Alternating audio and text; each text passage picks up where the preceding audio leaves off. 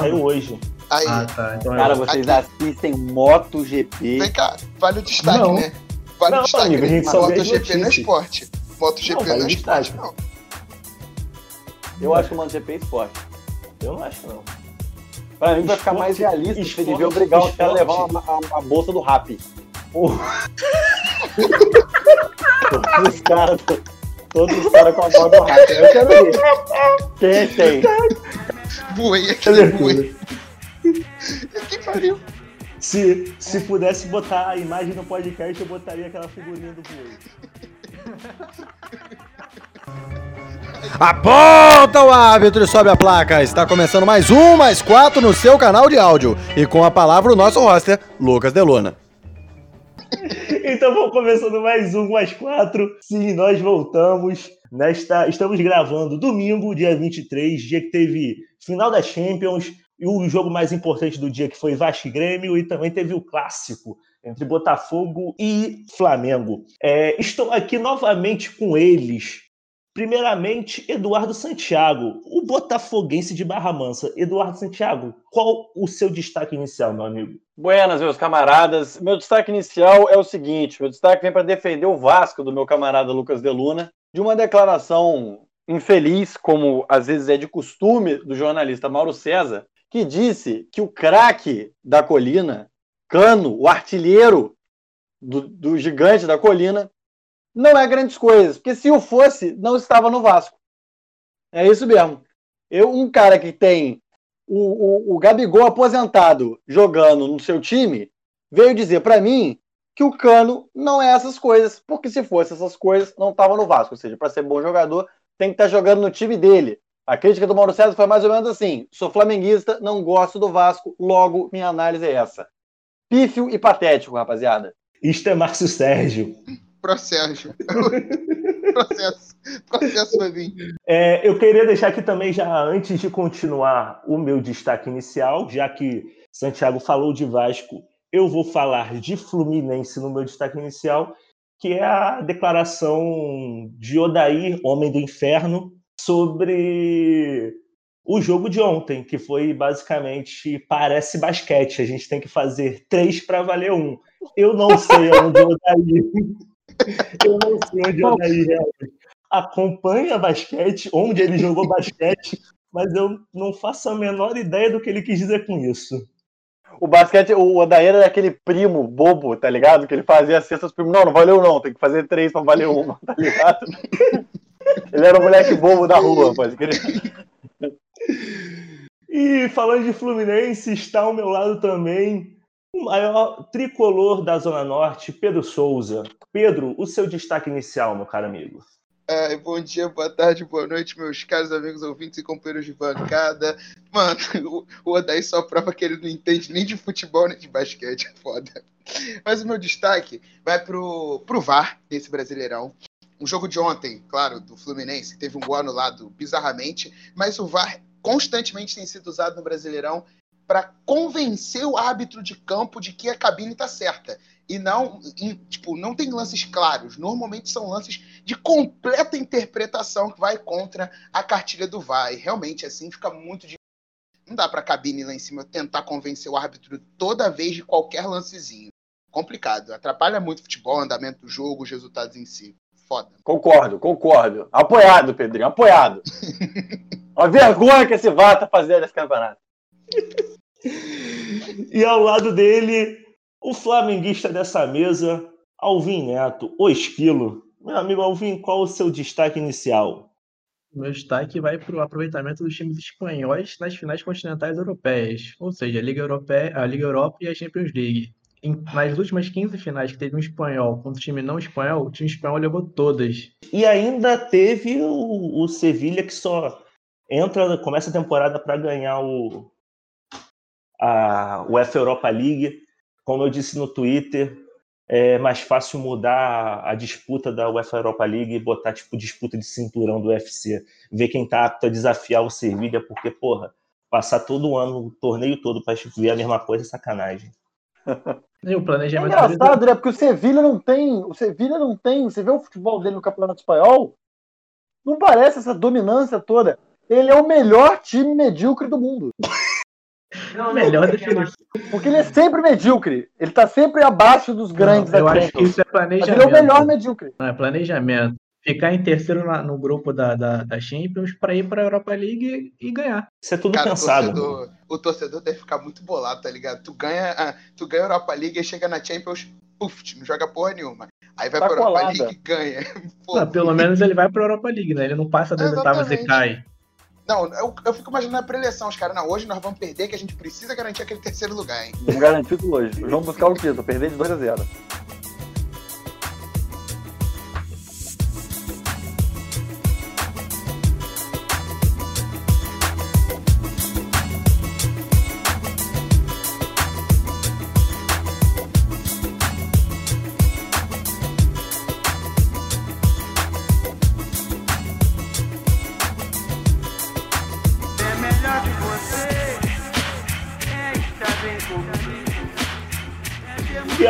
Você que é o nosso homem da informação, queria saber com você como está o futebol no Brasil e no mundo nessa semana que se passou, amigo. Então, a Europa League chegou às semifinais e a final, né? A semifinal foi semana passada no domingo. E na segunda teve a goleada da Inter de Milão do Shakhtar 5 a 0 uma goleada que me lembrou o Flamengo e Grêmio, que foi construída naturalmente, apesar do primeiro tempo meio complicado. Na outra semifinal, que a gente até comentou na- durante a gravação do podcast, Sevilha 2 a 1 no United, e a final, como a gente já estava até brincando, mais um título para o Sevilha, né? Seis finais e seis títulos. Em consideração, era a estreia do, do Antônio Conte em finais de Europa League e perdeu. E foi a, a, a última final continental da Inter de Milão foi 10 anos atrás, quando eles ganharam né, as Champions contra o, o Bayern, quando o Diego Milito foi o melhor jogador da competição. Mostra como é que foi a competição naquele ano. O Milito já foi jogador de futebol, né? Doideira isso. É, Milito e Eto'o era uma baita dupla, inclusive. É, o Crespo era reserva cada- daquele time, não era? Mas jogando cada um na lateral ou, ou jogando Não. ataque? Esse jogo foi contra o Barcelona. E contra o Bayern foi, foi mais equilibrado. E, e, inclusive, a Champions Feminina voltou essa semana. Tá sendo igual a masculina, com um jogo único no mata-mata, só que tá sendo sediado na Espanha, diferente da masculina que está sendo sediado em Portugal. E teve as quartas de final essa semana. Teve Glasgow 1, Wolfsburg 9. A diferença já, já era de se esperar, porém, o, como a gente falou semana passada que o 8x2 é um absurdo, o 9x1 também é absurdo. Só que a gente tem que levar em conta que foi o segundo jogo do ano do Glasgow. Então isso contou muito com, além da diferença técnica dos times. Na outra parte Esse jogo também teve outra relação com, com o jogo do Bayern e Barcelona, que é o Messi não está em campo, né? também. Ai. Na, na, Vocês ainda dão atenção, vocês ainda dão atenção para Santiago, isso que é o pior. Na, na outra quarta de final teve clássico espanhol, Atlético de Madrid 0, Barcelona 1. O jogo mais equilibrado, só saiu o gol da vitória aos 35 do segundo tempo, foi o gol do Barcelona. Já na terceira quarta de final foi PSG 2, Arsenal 1.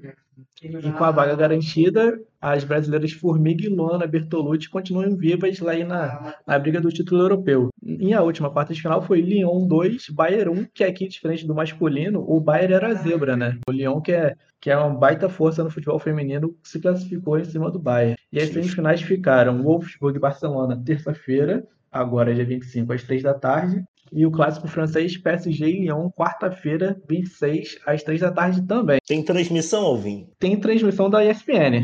E a gente vindo aqui pro, pro Brasileirão, já que a gente vai comentar as Champions depois com calma. E a quinta rodada do Brasileirão começou com o Inter 1, Galo 0. O Inter começou bem o jogo, com um gol do, mais um gol do Thiago Galhardo, artilheiro do, do Brasileirão do Inter. Goiás 2 a 0 no Atlético Goianiense, o clássico do equilíbrio, que eu não fazia ideia que se chamava assim esse clássico. Palmeiras 2 a 1 no Santos, um jogo que foi razoavelmente bom para o padrão brasileiro. Teve um golaço do, do menino Patrick de Paula para definir o clássico. Coritiba 2, Bragantino 1. Foi de virada, o Coritiba venceu. E só uma coisa aqui, alguém, não sei se você se lembra do Moza, que jogou no Flamengo aqui há anos atrás. Ele é o assistente técnico do Coritiba e, e comandou o time que tá que na semana que vem joga com, com o Jorginho no comando. Amigo, eu tomei um susto. Por um momento eu pensei que você ia falar que ele tava jogando no Curitiba. Eu também. Cara, não ia me surpreender, porque ele não é tão velho assim quanto eu esperava. E agora tá começando São Paulo e Inter, o juiz está apitando o começo do jogo agora, no decorrer do jogo eu vou avisando se sair gol ou não. Espero que não, para não atrapalhar com o podcast, mas E aqui, vindo pro, vindo pros times carioca, vamos passar aqui rapidinho na, na rodada passada. Como é que foi o Vasco, Delona? Então, Alvin, o Vasco pegou o Ceará, lá em Ceará, né? Como já, já dizem os amigos. É, meteu 3 a 0 sem sustos, mas no primeiro tempo complicado. O Vasco não conseguiu criar muito. O Ceará também, tipo, é, dominava o meio de campo, mas não, não não levava perigo. Tocava muita bola lateral, não conseguia entrar na área. E foi um primeiro tempo sem sustos, apesar do Vasco não conseguir criar muito. O, o Ramon tentou entrar com o Claudio Vinck na lateral, no lugar do menino da base. E o Neto Borges, que estreou, que era vindo de Portugal, né? Ele é um lateral direito mais ofensivo. Ele experimentou o Neto Borges no meio, fazendo como eu disse no, no programa passado, o Vasco, quando ele está com a bola, ele avança o lateral e recua com o Henrique com o lateral direito e recua com o Henrique pela esquerda, fazendo um terceiro zagueiro. Então, tipo, a ideia do, do Neto Borges ali era tipo ter uma saída de bola e mesmo assim ter uma, uma marcação forte. Só que não funcionou muito. é, acho que o Neto Borges é início de temporada, ele tá voltando, tá, tá se, se adaptando ainda ao Vasco, foi o primeiro jogo dele. O garoto chegou tem uma semana, mal treinou. E eu acho que, que é isso que o Ramon tem que fazer. Vai ser um campeonato longo, é, muito jogo um em cima do outro. A gente vê, tipo, quarta, teve jogo, Vasco jogou quinta, já jogou hoje, quarta-feira, quinta-feira, quarta. Quarta tem outro jogo pela Copa do Brasil e fim de semana já volta, então vão ser muitos jogos um atrás do outro. E o Ramon ele tem que, que achar peças, tipo, dentro do, do plantel do Vasco, saber o que ele vai fazer. Não é um pla- plantel grande, é, o time titular em si é bom, só que, como eu disse, é um campeonato longo e com jogos muito muito próximos um do outro. Então tem que pensar, o Vasco já sofreu, essas mudanças foram por, por, por função da saída do Pikachu e do Bruno César. Mas aí no segundo tempo fez umas mudanças, botou, tirou o, o Vink, é, tirou o, o, o Borges e deu mais, mais é, substância ali no meio de campo. O Vasco conseguiu criar algumas jogadas na primeira estocada. Não pode dar mole para o homem, né? O homem abriu 1 a 0 Logo em seguida, porra, um golaço do Felipe Bastos. Pegou na veia o Thales Mágico. Eita, ia falar Thales Mágico, olha só. O Thales Deixa de ser uma- verdade. Quase, não quase. deixa de ser verdade. Ele demora um pouco a cruzar, mas o consegue cruzar com um desvio. O menino Felipe Bastos chega na entrada da área e mete uma bala no ângulo. E para fechar, já tipo, no apagar das luzes, entrou ele, o homem, Ribagol, o único homem, o único centroavante que, que bate de frente com o Germancano. Fez um, um toque na bola, precisou só para fazer, já marcou. O Ribamar é o cara que tem precisa de menos tempo para fazer gol nesse Campeonato Brasileiro, só digo isso. E hoje a gente empatou em 0 a 0 né? Com, com o Grêmio, joguinho feio, joguinho feio, confesso. Primeiro Confesso tempo que eu não foi... vi. Pô, tu não perdeu nada, amigo. Eu dei mais atenção ao jogo do Vasco do que a final da Champions, mas. É, tá certo. Então eu sou, é, sou Ah, Vasco, não, tem que é assistir essa maluco. porra. Maluco, maluco. Ah, maluco, você é torcedor de Maluco sofá, mesmo, filho. maluco mesmo. Maluco mesmo. Eu vejo o meu Ah, time, tá eu certo. vejo o meu time, ó. Ramonismo, porra. O... Ramonismo vencerá. Fluminense não- Amonismo tô falando disso vencerá. Paz Fluminense baixo não pro jogou- senhor. Tô falando disso que o Fluminense não jogou no mesmo horário. É, pois é. pois é. Gol do São Paulo. A gente vai ver. Gol do São Paulo vai ficar assim, que meu bolão hoje vai. Quem? Ih, gol do Pablo. Tá, tá no meu cartório. E e um 0x0 feio, o Grêmio criou um pouco, também primeiro tempo não chegou com grande perigo, meteu uma bola na trave, mas isso o Fernando Miguel não fez nenhuma grande defesa. O segundo tempo o Vasco fez algumas outras mudanças também. É, o Vink começou o jogo, não rendeu tanto. Com a saída ali do. Entrou o Carlos Tenório no lugar. O Caio Tenório no lugar do, do Vink, deu mais velocidade ali pela direita. E o Vinícius entrou que estava voltando de lesão, que já vem jogando bem desde a época do Abel, é um maluco mais incisivo, busca o ataque ali pela ponta. Eu... E o erro do, do Ramon hoje foi ter posto o Benítez para fazer essa função de cair pelos lados, e o Be- o Benítez não tem, muito, não tem tanta velocidade assim para cair pelos lados. Mas é um jogo, foi um jogo, tipo, bom. Eu acho que o Vasco perdeu dois pontos, que eram dois pontos que a gente não podia abrir mão. Mas, então, assim, eu acho que. O Grêmio, tu acha que perdeu dois pontos? Amigo, em casa. Em tá casa. muito confiante com esse time do Vasco, nossa senhora. Ah, caralho. Não, não é questão de estar confiante. É, é um jogo em casa, acho que tem que pegar os três pontos. Mas no, Não, tá bom. é isso. Longe de mim, não. Tudo bem, tu acha isso, beleza. O Santiago falou do Mauro César e tal. Tipo assim, o, o torcedor tem que se iludir, amigo. O torcedor tem que aproveitar a fase. O torcedor tem que se iludir. O papel do torcedor é torcer e se iludir. Porra, foi aniversário do Concordo. Vasco agora.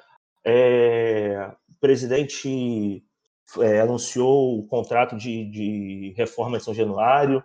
Tenho, minha, tenho meus prós e contras a esse projeto, mas é necessário. São Januário é um estádio de 100 anos, e, pô, quase 100 anos, e precisa de reforma. Nunca passou por uma grande reforma. Então é mais do que necessário. Quem não pode se iludir é diretoria, jogador e, e comissão técnica. Esses têm que ficar, tem que manter pé no chão e, e- e cabeça ajeitada. O torcedor tem que mais se iludir, tem que mais que gastar mesmo, falar pra caralho. O Vasco cheio de triangulações, quadrados mágicos. É isso, mano. Torcedor, o lado torcedor tem que se iludir. Eu sempre falo. Tem o meu lado torcedor e tem o meu lado de, de avaliação. Meu lado torcedor tá falando, o Vasco vai para as cabeças, o Vasco vai ser campeão. Meu lado de avaliação é, mano, um G8 dá para beliscar. Do jeito que o Brasileirão vai, mas é aquilo. É um ano atípico, mano. Acho que é, são, como eu disse, são muitos jogos um atrás do outro e qualquer coisa pode acontecer. Porque você não sabe como que vão ser essa- essas sequências de jogos. to- Todo mundo vai passar por isso. Então, acho que a gente não, não consegue ter nenhuma leitura, mais do que nunca, ter uma leitura na quinta rodada é, é impossível, ainda mais nessa situação. O Cruzeiro era líder no começo do campeonato passado, né? Sim, sim. É, mas o Cruzeiro foi uma parada completamente diferente, né? O Sim, Cruzeiro sim. foi- Eu digo o Cruzeiro tinha, o Cruzeiro tinha time para se manter como líder. Sim, sim. E ainda acabou onde acabou, né? Mas vai ser um ano atípico, cara. Eu acho que é, não tem como a gente ter leitura nenhuma. Pode, pode dar uma sorte, mas eu acho que o Vasco tem que focar na. Quarta-feira tem jogo na Copa do Brasil contra o Goiás. A gente perdeu o primeiro jogo aqui. Na época ainda era o Abel. Acho que tem que focar na Copa do Brasil para fazer caixa. Eu acho que dá para beliscar uma Sul-Americana. A Sul-Americana tem esperar quem vai ver, quem vai entrar aí da Libertadores. Mas os times que estão hoje, confesso que não, não vejo dificuldades. E você, Pedrinho, como é que tá o, o Flusão? Semana passada a gente terminou o podcast gravando, o Fluminense ainda não tinha terminado o jogo, 2 a 1 acima do Inter. Jurei que o Inter fosse, fosse desempatar, mas tudo bem. É, durante a semana, nesse meio de semana, o Fluminense foi até São Paulo enfrentar o time do Energético, Red Bull Bragantino. 2 a 1 Bragantino. que pariu. Aí, o Fluminense jogou muito mal, assim, é, mas por incrível que pareça, o jogo que o Nenê estava realmente fazendo alguma coisa, o Odair tirou ele de maneira errada. É, é- cara, não faz sentido, tá ligado? Mas o Fluminense, sabe, falta, o Fluminense não tem transição. Por exemplo, os números do jogo, o Fluminense deu nove chutes, é, nove chutes pro gol e objetivamente quatro. Assim, é muito pouco, pouco. E fez um gol. O jogo foi, o jogo foi ruim. Assim, é, é, nos dois primeiros minutos de jogo são um gol para cada lado. E é isso o, o Bragantino foi fazer o outro gol já faltando quase 10 minutos para acabar, 30 minutos já, 30 e tantos do, do segundo tempo. Fluminense não teve poder de reação. Fraco, sabe? O time do Fluminense é isso. E aí, não tem muito mais o que falar desse, desse jogo contra o Bragantino. E o Fluminense ontem jogou contra o Atlético Paranaense, no- em Atlético, Atlético, né? No Enfim, tapetinho? no, no tapetinho, no tapetinho. E, e mesmo com o tapetinho, eles perderam. O Atlético Paranaense, a, a atuação do Atlético Paranaense foi desastrosa. Assim, papo reto, mano. O time jogou muito mal do Atlético Paranaense. O Inclusive, Fluminense. só uma coisa aqui, Pedrinho. Que é a estratégia de não passar o jogo foi muito boa, porque quem assistiu o jogo perdeu. Cara, sabe o que me deixou mais puto desse? Primeiro tem que pontuar isso. Isso é um absurdo. Esse jogo só foi transmitido para brasileiros ou quem queria ver no exterior. Aqui, em terra brasileira, só através de links piratas. Então, assim, é, um link, Lembrando um que esse programa não apoia pirataria. Pirataria é crime.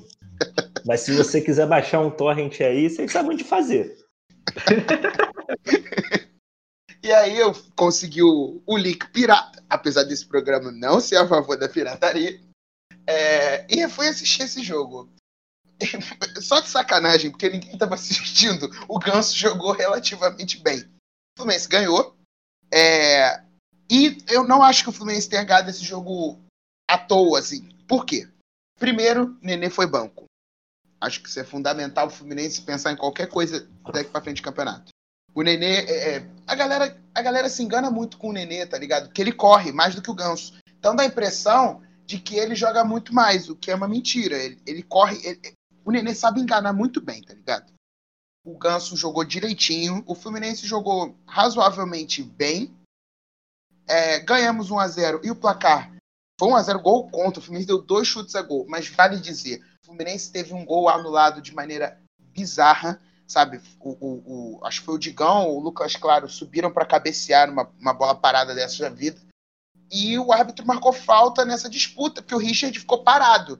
Então, assim, cara, foi surreal. E, e- foi um lance que teve que ser repetido 200 vezes pro árbitro em campo, em, em slow motion sempre, sabe, bem devagarzinho. O que é muito ruim, cara. É muito difícil você medir o futebol por, por- em lances é, de slow motion, né? Porque qualquer lance vai parecer uma falta absurda. O Fluminense ganhou. Não ah, outra, outro destaque também. É, na lateral direita não jogou o Julião, jogou o Calegari, jogou muito bem, menino da base. Assim, acho que esse time que jogou ontem talvez seja o mais promissor. Cara, desde que a gente retomou, foi o melhor jogo do Fluminense. Muito embora a gente tenha chutado pouco, tenha tido pouca posse de bola. O Fluminense teve 30 e poucos por cento de posse de bola também. Mas eu sei que o Fluminense não tem time para ficar tocando bola. O Fluminense tem muito mais time para fazer marcação, porque a única coisa que o Odair sabe fazer é um sistema defensivo razoavelmente decente, e ainda assim tomando dois gols do Bragantino, e jogar no contra-ataque. Não tem muito mais o que o Fluminense possa fazer.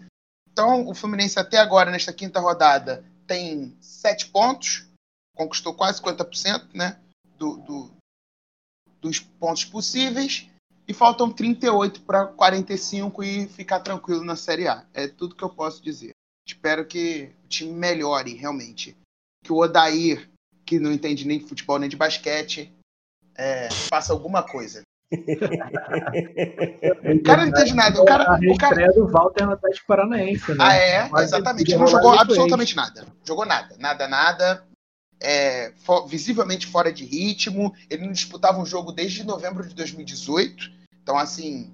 é, mas é isso. Eu torço muito pelo Walter. Até porque passou por aqui. Teve uma, uma atuação. Teve uma, uma passagem razoável pelo Fluminense. Eu gosto do Valtinho. Gosto de personagens icônicos do futebol brasileiro. Ele tem história maneira, ele tem história maneira. Sim, sim. Só uma pergunta, você acha que sem querer o Odair achou o melhor time do Fluminense? Cara, sim. Porque, vale dizer pra, pra galera que tá ouvindo, por que sem querer? Porque o Fluminense, meio de semana, assim como acho que o Vasco também joga, né? Na Copa do Brasil. Joga. É, o Fluminense enfrenta o Figueirense. Foi 1 a 0 Figueirense lá em Figueirense, antes da, da parada do, da- né, da- do início da pandemia, parada dos jogos. O Fluminense precisa vencer, porque Copa do Brasil é, é o torneio que mais dá dinheiro. Então, para além de título, óbvio que seria muito legal ganhar a Copa do Brasil, mas dá muito dinheiro. Então, tem que avançar o Fluminense. Tem que avançar, é obrigatório. Senão o ano vai ficar muito ruim. E aí o Odaí, ele deixou algumas peças no banco. Por exemplo, o Nenê foi o jogador que ficou no banco. E o time rendeu muito mais. Então, assim, as duas vitórias que o Fluminense tem nesse Campeonato Brasileiro, uma, o Odair não estava presente, porque ele estava com corona, estava com Covid, e o Fluminense ganhou de 2 a 1 E a segunda, ele montou um time que não era o principal para ir a campo, e ganhou. Então, o Odair, ele só ganha. Então, ele tem que errar toda. fazer a merda? Toda rodada para o Fluminense conseguir se manter na Série A. Surreal isso, né? Queria ter um técnico decente, queria olhar pro banco, a porra, tem um técnico decente. Agora o flamenguista também compartilha um pouco disso, né? Olha e vê o Domenech. E o Fogão, Santiago? Como é que foi a última rodada? Meu camarada, o Fogão foi a campo disputar uma partida contra o então líder Atlético Mineiro. E o que se viu em campo foi um nó tático. Isso tem que ser dito aqui. Parece piada, mas não é não. Eu lembro que depois do jogo do Bragantino eu tava puto. fico a falar aqui no programa, falei mal do Autuori, falei mal da família dele, enfim. Falei mal de todo mundo. É, para queimar minha língua.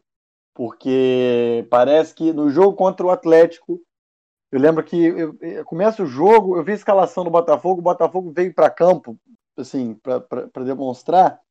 Ele veio a campo com duas linhas de, de, de, quatro, né? Enfim, dois zagueiros, dois laterais, e no meio de campo quatro também. O Botafogo costuma jogar com uma trinca de atacantes, né? Dois pontas e um centroavante. E veio com o Matheus Babi e com o, o, o Pedro Raul, insosso Pedro Raul, até então, enfim, não tinha me convencido, é, para fazer uma dupla de atacantes, dois atacantes muito grandes, né? Os dois são centroavantes, então não levei muita fé. E, enfim, já no início do jogo, o primeiro tempo começou a sair muitas oportunidades, por assim dizer, né?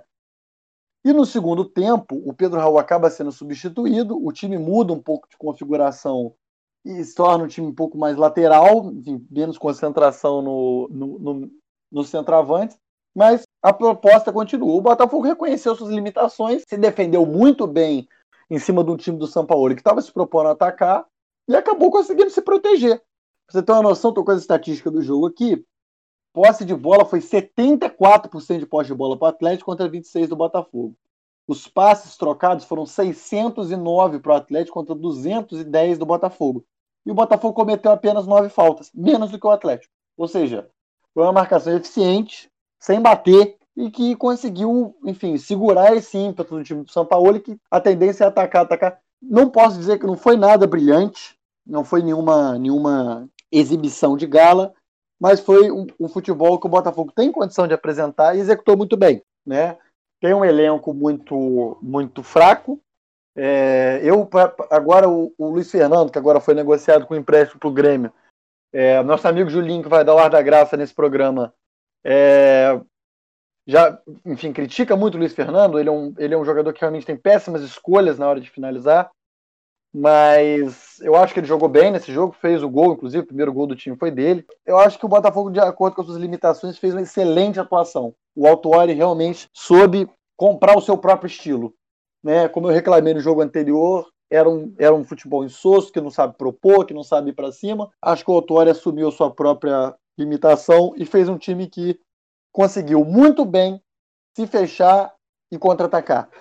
É, o placar moral foi 3 a 1 porque o, o, o, segundo gol, o então segundo gol do Botafogo foi anulado de maneira absurda. A anulação daquele gol é absurda, né? O, o Matheus Babi toma a bola, domina a bola, a bola bate na mão do jogador do Atlético, da mão do jogador do Atlético, ela volta na mão do Matheus Babi, o juiz me dá falta do Babi, dá amarelo para ele e manda e manda o mentira, não deu amarelo para ele não, a dá falta dele e, e, e, e invalida o gol. O lance tinha sido decorrência desse lance. Seja, um absurdo, eu não consegui entender qual é o critério. A bola bate em duas mãos, ele dá a segunda mão como falta. Sabe? Enfim, problemas aí que temos com a, com a arbitragem brasileira. E nesse jogo, enfim, isso não é, isso não é erro, isso é ou incompetência ou, enfim, falta de caráter, sei lá o que, que se abateu sobre o árbitro. Então, o placar moral 3 a 1 podia ter sido 3 a 1 porque a estratégia que o Botafogo se propôs, ele executou muito melhor do que o Atlético conseguiu executar. É, mas sem, sem, sem spoiler, é, volta a bola para o Alvin aí, porque a gente tem Chorão. um comentário conjunto para se fazer. Então, na, na, última rodada, eu não falei, né? Foi Flamengo e Grêmio, a gente foi salvo pela mão do Cana.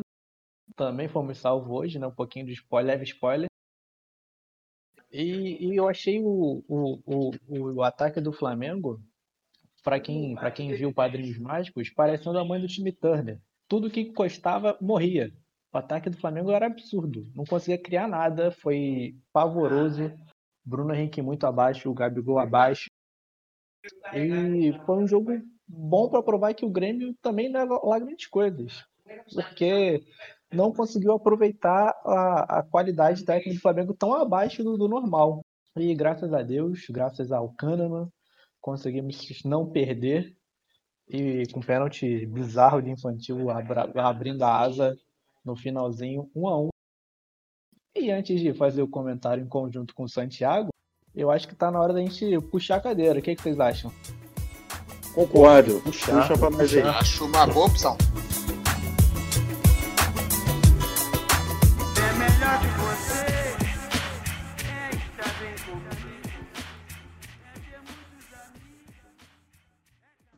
Fala rapaziada, aqui é o Julinho, botafoguense doente. Primeiramente, queria agradecer pelo convite, diretamente das mesas de sueca do Chifre, para esse podcast maravilhoso.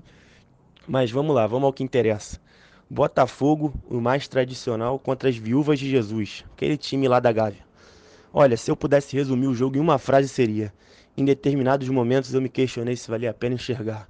Tecnicamente, o jogo fraquíssimo, o time do Flamengo repetindo as atuações, as últimas atuações dignas de auxiliar de Guardiola, ou melhor, um tic-tac é, fracassado, diria muito ruim, muito lento, muito previsível, os jogadores, muitos deles apáticos, o Bruno Henrique irreconhecível, e o Botafogo, por sua vez, repetiu ali o que a gente já esperava, que era aquela postura do último jogo contra o Atlético Mineiro, mas também não funcionou da mesma forma, muito chutão, se livrando da bola, não conseguia armar nenhum contra-ataque. O primeiro tempo acabou num nível técnico muito ruim, mas teve uma grande chance para cada lado. O Bruno Henrique desperdiçou de um lado e o Luiz Henrique do outro. E aí no segundo tempo, já no finalzinho, quando o jogo parecia que acabar naquele resultado, digamos, que seria um moralmente correto 0 a 0 um terceiro escanteio seguido, Pedro Raul, o brabo, o lindo, o maravilhoso, vira um voleio. Eu sou mais fã do, eu sou mais fã do Babi Show, mas tá tranquilo. Pedro Raul, pum, 49 do segundo tempo, gol. Aí o que, que o Botafogo faz? Botafogo, Botafogueia. Meteu o gol, filho. Some com a bola arruma caô com bandeirinha, dá soco na cara de bandeirinha, banda técnico do adversário, fura a bola, isola a bola. Porra, meu parceiro, só o Botafogo que faz isso. Aí, deixa o Flamengo ir pro abafa, joga três bolas dentro da área. Uma delas, o Gabriel já perde, já perde o gol e aí tu vai dar mole pros caras que tem pacto com o capeta. Aí deu no que deu, né? Um a um. Mas seguimos, não foi de todo ruim não. Aí, Juninho é o melhor. Não dá. Não dá, não dá. Um Ficamos com sincero medo. Ficamos com sincero medo do que viria nesse áudio, mas veio um áudio de excelente qualidade. Muito obrigado pela participação, amigo. Muito obrigado de verdade. E eu queria saber do Santiago. Santiago, o Botafogo, Botafogueou, como o Julinho disse? É, eu, eu, eu tenho essa, essa questão com o Julinho, mas eu devo concordar que nesse jogo faltou ali o que faltou em várias oportunidades. Eu lembro sempre do jogo aquele Botafogo e River Plate, que eu não gosto nem de lembrar pela Sul-Americana, que a gente tomou três gols em 18 minutos de jogo. Tomou uma virada, três gols em 18 minutos. Que é isso, cara? Fez o gol do Pedro Raul, meu irmão, não é para passar da linha do meio de campo, não. Levanta o Gabigol, chama, xinga a mãe dele, cospe ele no chão. Ele já é esquentado. A primeira bola que vier nele, ele levanta ele cospe nele. Pronto, acabou o jogo, vai dar confusão, acabou, vai todo mundo para casa. É isso. Ah, ser errado. Mas é Botafogo e Flamengo, foda-se. Entendeu? Ué, Essa é minha você opinião. que é contra a cera. Não, mas eu sou contra ser em jogo contra time de futebol, não contra um inimigo. Inimigo é guerra. E guerra a gente vence ou a gente morre. Entendeu? Então, Vocês estão que... um tempo sem vencer, hein? Só isso, só. É, ela vai vir com as estatísticas de que terça-feira chuvosa, a 15 terças-feiras chuvosas, o, o Babi não chuta de perna canhota. Enfim, é, acho que faltou realmente essa, essa presença aí de, de, de não deixar o Flamengo pro abafo de travar o jogo. Mas ali no final, o, o, o Flamengo conseguiu ali no bate-rebate arrumar um pênalti cobrado aos incríveis 11, 11 minutos de acréscimo. 11. Eu conheço o jogo que teve tiro em campo que não deu 11 minutos de acréscimo. Mas, enfim, o até empatar valeu aí no, no, no, no, no assalto que se foi visto hoje no estádio Mário Filho. Enfim. É isso, Santiago estourando o microfone. Eu que é. vou editar, que vou me fuder. Mas é isso. Eu até poderia discordar, mas eu acho que o freguês tem sempre razão, né? Já são 25 anos sem ganhar do Flamengo em ca... fora de casa no Campeonato Brasileiro, desde quando eles foram campeões. Então faz muito tempo. Eu não sei nem se Santiago viu esse jogo, que o Botafogo ganhou do Flamengo. Mas o, o pênalti foi marcado nos acréscimos é, que já tinham sido dados. Ele foi cobrado depois por causa do, do VAR. Não sei para que esse choro. O pênalti foi, foi bem marcado. O gol do Flamengo. Concordo, isso eu concordo. Repare, eu concordo. O pênalti foi bem marcado. Sim, o, e o, o gol do Flamengo foi bem anulado. Eu preferia ter dormido nesse frio do que ter assistido esse jogo, sinceramente. Mas quem perdeu foi quem assistiu mais um jogo do Brasileirão assim, né? Quem perde é quem assiste, infelizmente. É, eu queria fazer mais um comentário que nesse jogo me chamou a atenção. Eu acho que, enfim, o Alvin pode comentar melhor do Flamengo, que o Flamengo vai ter que arrumar alguma coisa para fazer com esse técnico, porque ele não entendeu. Ele não entende, definitivamente ele não entendeu o time que ele tem na mão. Mas eu acho que o mesmo vale em, em menor escala para o Botafogo, porque hoje o Botafogo veio para repetir o jogo que tinha feito, ou pelo menos não o jogo, mas a estratégia que tinha feito contra o Atlético. Dessa vez não veio com, né, naturalmente não veio com, com, o Luiz Fernando, que foi negociado, veio com o Bruno Nazar aberto na direita, e o, mas manteve o esquema, de novo, não usou dois volantes, não usou dois centroavantes, preferiu vir com três zagueiros, ou seja, veio com 5-4-1, por assim dizer. O que, ao contrário do que se parece, não tornou o time necessariamente mais defensivo. Pelo contrário, acho que apareceu no primeiro tempo até mais do que tinha aparecido no primeiro tempo contra o Atlético. Teve algumas boas oportunidades, enfim. É... Mas é o que, que esse time do Botafogo vai fazer com o Honda. Porque, pelo esquema tático que está se desenhando, é um time que quer sair com a bola em velocidade e quer pegar, matar o time no contra-ataque usando uma marcação muito forte. É, hoje o time do Botafogo mostrou que sabe marcar mesmo sem zagueiro. Né, a saída do Foster e a colocação de mais gente no meio de campo aumentou o volume de jogo do Botafogo ainda, ou seja, né, tirar um zagueiro não necessariamente diminuiu o volume de marcação, mas efetivamente tirar o Honda aumenta o volume de marcação. Porque o Honda fazendo volante ele não consegue marcar e ele não consegue receber essa bola na dividida. Toda bola que alguém deu o corpo nele, ele perdeu a bola. O Honda não é nenhum garoto. Mas o Honda né? nunca foi volante, esse é o problema. Exatamente. É, ele jogou de volante durante um tempo ridículo na carreira dele. Acho que na Austrália ele jogou de volante.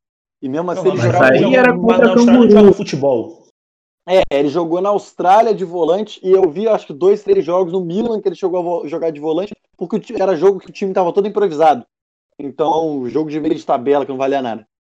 Então, é, é, ele tá jogando numa posição que não é a dele, e mesmo que ele jogasse de volante, ele não joga nem com aquele segundo volante que tem liberdade para armar o jogo. Porque no esquema 5-4-1, é de se imaginar que tem um volante que consiga encostar mais na frente. Não foi o caso, né? Jogou com o Bruno Nazário centralizando.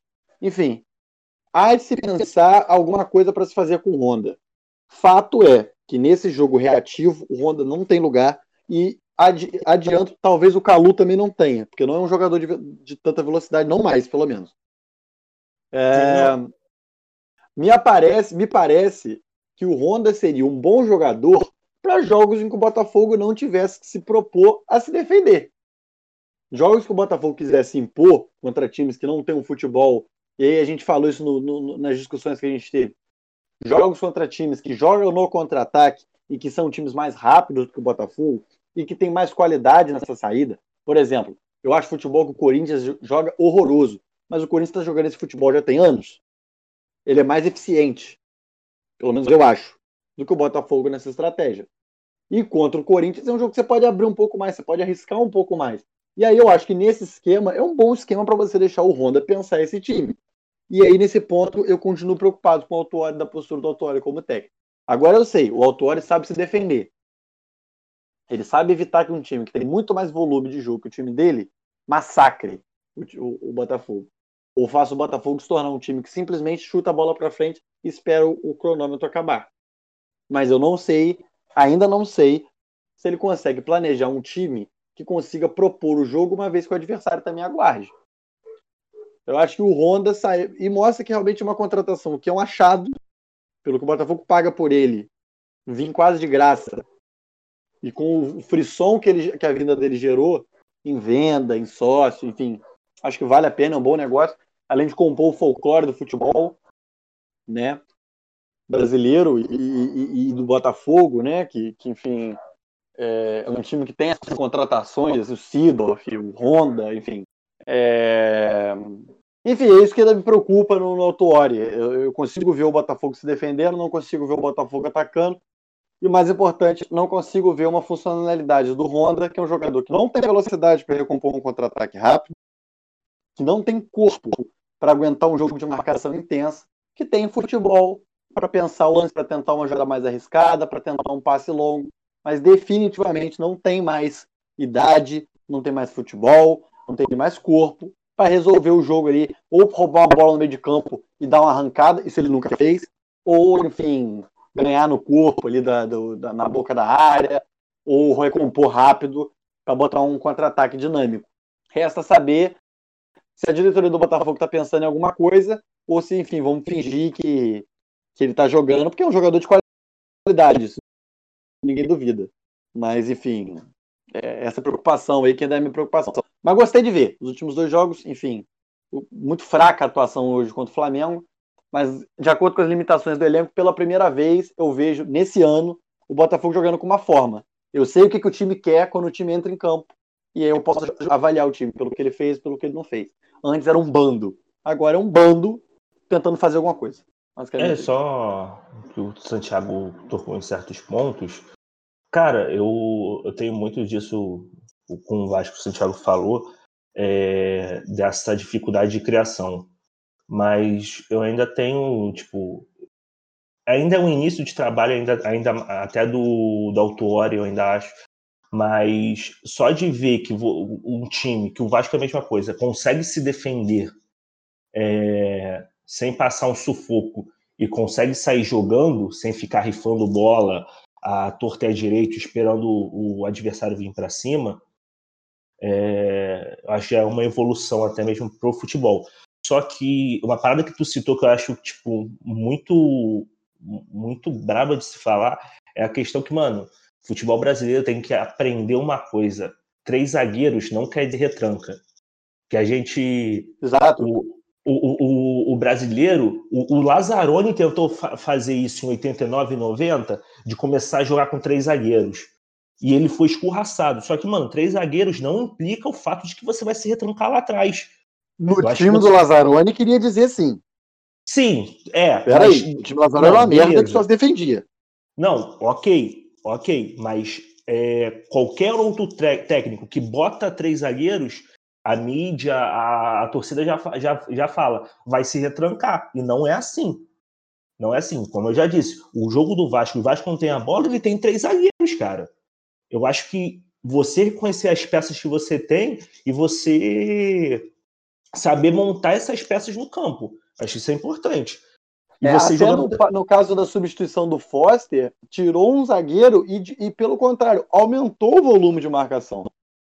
Sim, Ou sim. seja, o posicionamento no, no, no, board, né, o posicionamento no, no esquema ali, quantos, onde fica a bolinha né, no, no, no desenho do campo, pouco quer dizer sobre como de fato a dinâmica do time vai funcionar. Sim. É que a gente fica muito preso à nomenclatura, à, à formação, tipo, passar a formação para o papel e, e, descrever essa formação, mas muitas vezes o, a função no, no, campo é diferente da teoria. Rápido, só, só um comentário. E é muito louco o Santiago falando de, do que fazer com Honda, porque normalmente jogadores de mais idade que vêm jogar no Brasil, como foi o próprio caso do Sidorf, eles saem da função inicial e jogam mais avançados, porque né, é, é, é, o físico cobra menos. Só no Botafogo que o Honda vem para jogar de primeiro volante. Surreal. O Daniel Alves mesmo saiu da lateral, porque lateral é uma imposição física surreal para jogar no meio de campo, o Sidorf. O Honda não, ele vai jogar de volantão. É, mano, tipo assim, se você tem habilidade, quanto mais velho você vai ficando, mais pra frente você vai jogando. Fizeram Exato. completamente o oposto do Honda. O cara sempre foi, foi reconhecido por ter uma batida na bola, por saber é, é, construir jogada, mas aí ele fica velho e botou ele de, vo de volante, pô. Isso faz o menor sentido. Autori vai jogar ele na lateral direita daqui a pouco. Falar, corre aí pra marcar. e ele, daqui a pouco ele bota o Calu pra né? marcar. É. Nem jogou ainda o Calu, calma, moleque. Nem jogou ainda calma, calma. E eu vi. Pra depois. Você, amigo, com... o que, que você achou desse clássico de Botafogo 1, Flamengo 1. Ah, e sobre o Honda, só uma coisinha, que ele some no jogo. Você não, você não ouve o narrador falando do Honda no decorrer do Porra, jogo, sim. né? E é surreal você ter um, jogador da qualidade técnica do Honda, que ele é acima de 90, 98% do, dos jogadores que jogam o Brasileirão, e você não escuta ele, ele na narração. Ele quase não joga, praticamente. Parece que ele tá no banco. Exato. Paulo Henrique Ganso do Botafogo? Fica o questionamento. Porra, a diferença é que o, o Ganso tem 10 anos a menos que o Honda. É surreal, o Ganso tem 31 anos, tá ligado? Parece que tem 62. Mano, vai, É, fala tem aí, 31 Alvin. em cada perna, né? O, o Ganso. Mas, enfim, sobre o Flamengo, eu, eu acho que ele, o, o, o Domenech Torran vem, vem melhorando o time pouco, mas bem comparado ao primeiro jogo. O primeiro jogo foi uma tragédia, foi bizarro. Eu acho que no jogo de hoje, o ataque pelo menos estava tentando, coisa que nem estava fazendo. O Bruno Henrique perdeu um gol na uma defesa absurda do Gatito no primeiro tempo, por exemplo. Coisa que, que no- nos jogos anteriores nem isso estava acontecendo. Acho que ele ainda não conhece todas as peças 100%. Acho não, né? Tenho certeza que tem pouquíssimo tempo. Acho que essa semana agora para treinar vai ser o, suficiente. Se vai ser o suficiente, mas vai ser boa para ele conhecer definitivamente cada, todas as peças. Acho hoje o, o destaque do positivo no jogo do Flamengo de hoje foi o Pedro Rocha, que, que jogou bem, e o Thiago Maia entrou muito bem. Não sei por que que ele é tão banco assim no Flamengo. Já que o time titular vem jogando mal, o Arão vem jogando mal, o Bruno Henrique vem mal, o Gabigol vem mal. O, o melhor estava sendo o Everton Ribeiro, que para mim é o melhor jogador da, da última década do Brasileirão, né? Mas até o Everton Ribeiro tá, tá abaixo do que ele pode jogar. E, e não é culpa só do, do técnico, né? O físico do Flamengo tá muito abaixo e a galera tá falando para pedindo a cabeça já do técnico. Acho que, que não, ainda não. Caso prossiga assim, pode pedir a cabeça, mas torcedor emocionado, tá no papel do torcedor de pedir a cabeça, de pichar a Gávea, como já picharam no 3 a 0 do Atlético Goianiense. Mas eu acho que semana que vem já deve ter o Isla, uma semana aí de treinamento. Acho que o, o Flamengo deve melhorar, deve continuar nessa progressão. E lembrando para os emocionados que, que ano passado o Jorge Jesus também não começou voando, né? Não estou afirmando que o Torran vai ganhar tudo ou que nada, mas o Jesus também é, começou mal, começou com duas derrotas, uma eliminação. Não, o primeiro jogo dele foi uma goleada? Não, foi o primeiro jogo dele foi uma goleada. Foi o 6x1 no. Não, foi 6x1 em cima do Goiás no Maracanã. Só que quem lembra desse jogo, é, o jogo inteiro, vai lembrar que o, o Goiás começou melhor do, do que o Flamengo. O, o Michael, que tá no Flamengo hoje, meteu a bola na trave, podia ter virado o jogo, contava 1 a 1 E o Flamengo, depois, com a superioridade técnica do time, conseguiu construir o resultado, até pela fragilidade do Goiás. Mas depois veio aquele pavoroso jogo contra o Meleque, que aí foi na conta do Jesus total, que foi Rodney Rafinha, lateral e ponta. Ah, aí na Copa do Brasil, o time estava mais ou menos ajeitado no jogo da volta, porque no primeiro jogo tomou muita bola nas costas. Inclusive, para quem não lembra, o, aquele lance do Diego Alves que ele pegou a bola que foi dentro da área ou fora da área. Não sei se vocês lembram que a galera tava pedindo para ele tomar cartão. Então isso mostra que, que nem o Jesus, o Jorge Jesus, que dominou ano passado aqui o futebol, ele começou bem, então calma na hora de pedir a cabeça do Torran. Mas se continuar mal, pode pedir à vontade. Então podemos dizer que para você o Domenech e o Jesus estão no mesmo patamar. É isso aí. Você ouviu aqui no Mais Quatro, Alvin falando que Domenech é igual Não, não, a Jorge Jesus. Não, não, Obrigado. Alvin. Eu Não, acho, mas eu é acho surreal. que é o começo dos dois, cara. Você não pode Não, julgar o futuro, tá ligado? É, Cara, eu, é, eu é conversei com um surreal amigo ele hoje. falando das peças de reposição, você está falando. O Alvin falando, não, porque hoje entrou o Thiago Maia, alegre com a partida do Pedro Rocha. Cara, toda, toda rodada é o meio. Rascaeta ficou no banco. Ah, É, é. O Domenech, o Domenech deu uma de abelão, deixou a Rasca no banco, mano. Cara, mas eu, eu, eu entendi, porque Sim. como o time inteiro não tava bem, ele bancar alguém, uma ou outra peça, acho, acho normal. Inclusive, quando o Rodrigo Caio se machuca, ele não botou o Gustavo Henrique, botou o Tuller, que ele é mais rápido, e inclusive para encaixar com o jogo do Botafogo, que estava indo na, caindo na velocidade, né? Principalmente pelo lado do Rodrigo Caio. Então acho que ele hoje o Torran foi bem, diferente da, da semana passada, que eu acho que ele demorou para mexer e mexeu mal. Mas hoje eu acho que, mesmo não colocando a Rascaeta, e a galera vai falar que tem que botar a Rascaeta, porque a Rascaeta num lance decide jogo, e concordo que num lance o Rascaeta decide jogo, porém eu acho que hoje ele foi bem. O, o Torran, cara, tipo, eu tava conversando com um amigo meu, flamenguista, ele, ele já falando de, de demissão, que não aguentar mais. Eu, cara, eu, eu falei, pô, mano, tem que ter calma. Tem que ter calma e, tipo, eu não tô falando isso como vascaíno anti-flamenguista, não. É simplesmente a análise do, do momento. O cara chegou, não tem nenhum mês, é, você está tendo uma sequência de jogos absurda, um jogo a, a cada dois dias, você tem pouco tempo para treinar. O cara tá, entrou num. Como a gente tinha dito quando o. No programa que a gente comentou a saída do Jesus. É, ele vai viver a sombra do Jesus. Isso é fato.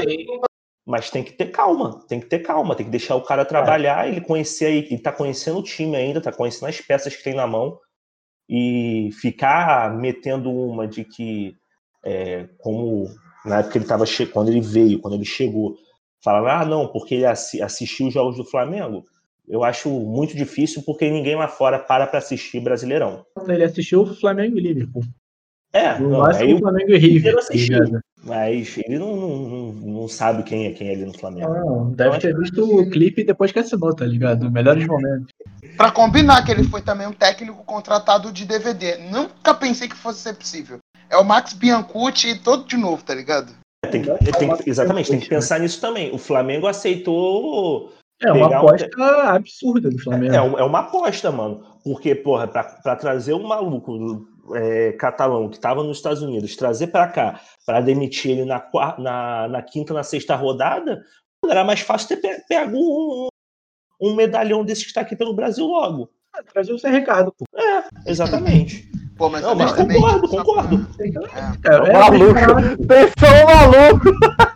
Não, Não é não. isso. Mas, Agora, Agora- desbarato, tá ligado? A questão é, é que, como vocês falaram aí, pra- da questão de ser sombra do Mister, eu acho que pra ser sombra do Mister tinha que ser alguém com um pouquinho mais de currículo. Porque sim, é difícil. É um cara que. A única, o único time que ele realmente treinou e não tinha alguém como Guardiola pra tomar porrada quando se fudia foi num país onde não chama-se futebol, chama-se soccer. Né? Então, complicado, assim. Eu Peraí, peraí, peraí, peraí, peraí, peraí, peraí. Mas vamos conversar um negócio aqui. Qual era o currículo que o Jesus tinha? porra. Que Bem, isso, era maior do que o Torran, bem maior que o Torran. O Jesus era é, técnico, pra começar. O Torran não era. O Jesus Cara, tem uma eu acho que é longa. uma aposta, é uma aposta num estilo de futebol. É uma aposta num cara que está imerso numa cultura de futebol cujo objetivo é envolver o adversário. Eu acho que essa foi a aposta da diretoria do Flamengo. Sim, Só que a aposta é maior por ele não ter um currículo. Por ele não ter um currículo. É, ponto. outra opção é contratar o Guardiola, né? Não, eu, con- eu concordo contigo, não estou discordando. E outra coisa, no, no, no, no time dele da MLS, o time também demorou para engrenar. O time só começou a voar como o time voou, né, da MLS. Aí vocês vão discutir o nível técnico da MLS ou não. Aí, enfim, nem eu vou discutir isso, porque os caras eram fã de shootout. E temos uma novidade nesse programinha. Vamos ter agora, a partir dessa semana, a coluna do Matias. Quero saber o que, ele achou dessa Champions League aí, dessa reta final. Peraí, posso gravar? o que Você tá falando? Liga aí que eu vou repetir. Bom dia, aqui quem fala é João Bidu e hoje vamos ver a previsão para o signo de Câncer. claro que não, né? Esse negócio de, de coluna até que parece que vai dar certo, porque segunda semana seguida aqui me chamam para falar, ah, rapaz. Bom dia, boa tarde, boa noite a todos os ouvintes do Mais 4, bom momento. Aqui quem fala é o Gabriel ou Matias, dependendo de como tenham me, me, me chamado aí, mas não tem problema, que eu atendo pelos dois.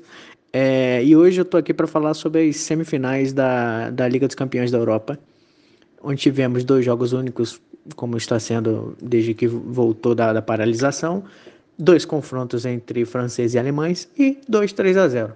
PSG 3, Leipzig 0, Bayern 3, Lyon 0. Mas por mais que os, que os resultados tenham sido iguais, eu acho que a construção deles foi diferente. Porque vamos, vamos analisar. O PS, PSG e Leipzig é, no primeiro jogo, vi, a gente viu um Leipzig muito nervoso em campo, que não, não conseguiu é, fazer o que estava se propondo a fazer em outros jogos. Tanto que dois gols do, do PSG foram de saída de bola é, errada a partir da defesa do Leipzig. E parece que o time alemão ele sentiu muito a fase que estava, toda todo o peso do, da competição E eu acho que, que eles ficaram meio, meio assustados com, com o que estava acontecendo. É, o PSG, por outro lado, já jogou melhor do que a outra partida, muito mais. É, talvez por conta da, da, piora do time, do desempenho do Leipzig, não sei. Mas ainda está dependendo muito do Neymar. É aquele negócio, você prefere é, depender do Vinícius Araújo ou do Neymar? Óbvio que do Neymar. Mas num time que propõe ser campeão europeu, ele tem que ter mais arma do que isso. E até que apresentou. Por mais que o Neymar tenha perdido gols importantes na, na, na fase anterior e agora também, no primeiro tempo, ele perdeu um gol que ele não costuma perder. Já é o segundo jogo seguido que isso acontece. Mas as voltas do Mbappé do Di Maria e do Verratti, que entrou no segundo tempo, e o Paredes voltando ao time titular, eles deram uma melhorada no time. O Verratti, inclusive, ele pode ser uma arma muito boa para a final. É, e, e eu, eu, eu falo que eu, o, o, os fatos que construíram esses dois resultados são diferentes, porque esse jogo, para mim, não, não teve cara de 3 a 0 Sabe aquele jogo que você fala, porra, esse 3 a 0 foi, foi merecido? Esse, esse eu não achei. Por mais que o, o Leipzig não tenha tanto ameaçado o PSG. E o PSG é, tendo jogado por gasto. É, já no outro lado da chave, o Bayern meteu 3 a 0 no Lyon. Aí sim, o jogo que era para ser 3 a 0 Por mais que o Bayern tenha jogado com a rotação um pouco mais baixa, é, mas, mas todos, todo o jogo coletivo funcionou. O, o Gnabry, o Levo, o Perisic, o Miller apertando ali, o, o, o Thiago Alcântara e o Goretzka também jogando muito. E, e se desenha uma final é, bem idealizada, daquele, daquele jeito que você gosta de ver esse futebol mais romanceado. O Neymar carregando todo mundo sozinho, quando vira pro dia do, do jogo, todo mundo trocando para foto do Neymar, contra o Panzer alemão, aquela máquina bem, bem, bem lubrificada que vai para cima e, e, resolve o jogo. É, eu, quero, eu quero ver a opinião de vocês sobre isso e sobre sobre essa, o, o, cuidado que a gente tem que ter com essas idealizações de um Neymar sozinho, que não é verdade, que tem o Mbappé e tem o Di Maria, e pode ter um meio campo melhor na final, contra o Bayern que sim é uma máquina, mas é a máquina é, é, compreende uma coisa que não tem cérebro, que funciona automaticamente, o que não é verdade, obviamente, pelo, pela qualidade dos jogadores. Beijo e até semana que vem. Talvez. Peçam aí. Rapaz, mais preciso, impossível, né? Mais precisa, impossível a colocação aí de dizer como a gente romanceou esse Neymar carregando o time, né? Com certeza. E gostaria de, de agradecer pela participação de João Bidu, passando previsão aí do signo de câncer. Não, agora, eu acho que a coluna, Matias, coluna agora é, é o horóscopo do João Bidu. É horóscopo, pra mim é horóscopo com Gabriel Matias, os astros com Gabriel Matias. ah, mas vale, vale frisar ao caro, ao caro ouvinte de que Gabriel Matias gravou esse áudio sem saber do resultado do jogo de hoje. Sempre, Naturalmente, sempre, tem, um, sempre tem um corno pra falar, pô, mas ele. Não, ele não sabe, ele gravou antes. É, ele tem até o domingo para mandar a coluna, né? A gente grava no domingo, ele tem até o domingo para mandar. Ele resolveu mandar antes, comentando as semifinais. E nem ficou tão datado assim. Só o papo do Verratti, que o Verratti não jogou é. nada. Ele falou para tomar cuidado com a, com a homossexualização, tem que tomar cuidado com a zica também, né? Que ele zicou o Verratti num nível que, meu Deus. Zicou o que sabe. Mas é isso, gente. Acabou o maior campeonato do mundo. O que, que vocês acharam? Cara, eu não me surpreendi. Eu acho que o, o Matias ele foi bem, bem certeiro nos comentários dele sobre as semifinais. Realmente, eu não esperava um 3 a 0 de PSG e, e Leipzig. tipo, o jogo nem foi para isso. Opinião minha, eu acho que um 3 a 0 não refletiu como foi o jogo, mas venceu quem tinha o melhor, melhor elenco. Eu falei que semana passada que eu queria que o, que o Leipzig passasse, porque eu acho que o Leipzig como um todo funciona, funciona como um time bonito, só que o, o PSG tem um plantel que é de dar inveja a qualquer um. Tipo assim, tem muito jogador, muito jogador muito bom. Mbappé, Neymar, o Di Maria jogando muito. Então, deu a lógica.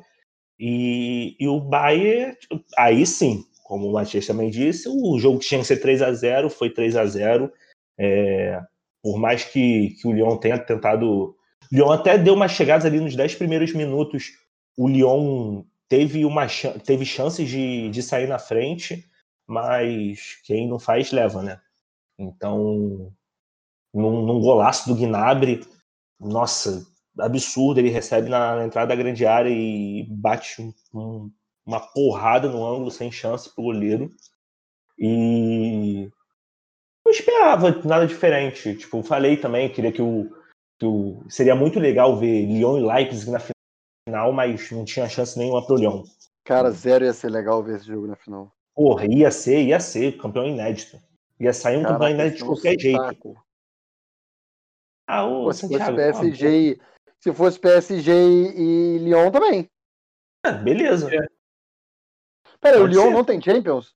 Não. Só o Olympique de Marselha tem Champions Só. na França. E, e a, e a Champions roubada, inclusive. É. Tanto que eles E eu- disputam a final do Mundial. Cara, a, a França Não, eu Eu não. eu queria saber, eu queria saber do Pedro, que o Pedro ficou falando aí que o Lewandowski não é decisivo. Quero saber que, que história é essa. Então, vamos lá, queridos ouvintes. Porra, olha é o seguinte, eu falei. Mais decisivo que- Messi.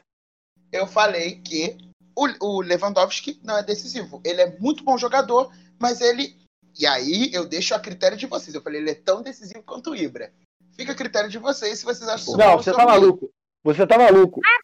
O, o Ibra é enganação. O Zlatan Ibrahimovic é uma enganação.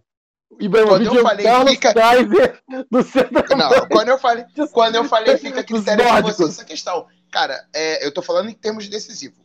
O, o Leva é muito mais jogador. O Leva é, é- é muito bom jogador, assim. É outro patamar. Agora, quando a gente. A, a pretensão dele era igualar Cristiano Ronaldo e artilharia. Então ele pensa nesse nível, tá ligado? Se ele pensa nesse nível, ele tem que ser decisivo a esse ponto. Ele tá longe disso. Longe disso. Ele teve Muito, dois muito, jogos a muito menos. Mas não, é, mas não tô falando só de gol, não, cara. É tipo, também, porque ele é o. Ele fez 54 gols na temporada, então eu esperava que é, na final ele jogasse mais e fizesse o dele. Eu realmente esperava. E que na própria semi, tá ligado? No- por exemplo, nos oito gols, no oito gols do, do, do Barça e, e Bayern, né? Vai tratora o, o Barça. O Lewandowski vai fazer gol quando, sei lá, já tá 4 a 0 assim, entende? O Lewandowski, Mas vale dizer, primeiro- era o homem primeiro mais gol- decisivo em campo naquele momento. Mas assim, eu, eu, o pri- o 11 primeiro- sujeitos o primeiro gol sai de uma vocês concordam ou discordam se vocês quiserem. É problema de vocês. Essa é a minha opinião, É mano. opinião É, tua. A opinião é uma é merda. Desculpe lhe dizer, sua opinião é uma merda. O problema é de vocês. Chegou na final e ele continuou sem fazer a porra do gol. Absurdo o Pedro dizer um negócio desse e achar o Messi decisivo. Nossa. Inacreditável. Nossa, Inacreditável. O Messi faz gol em final.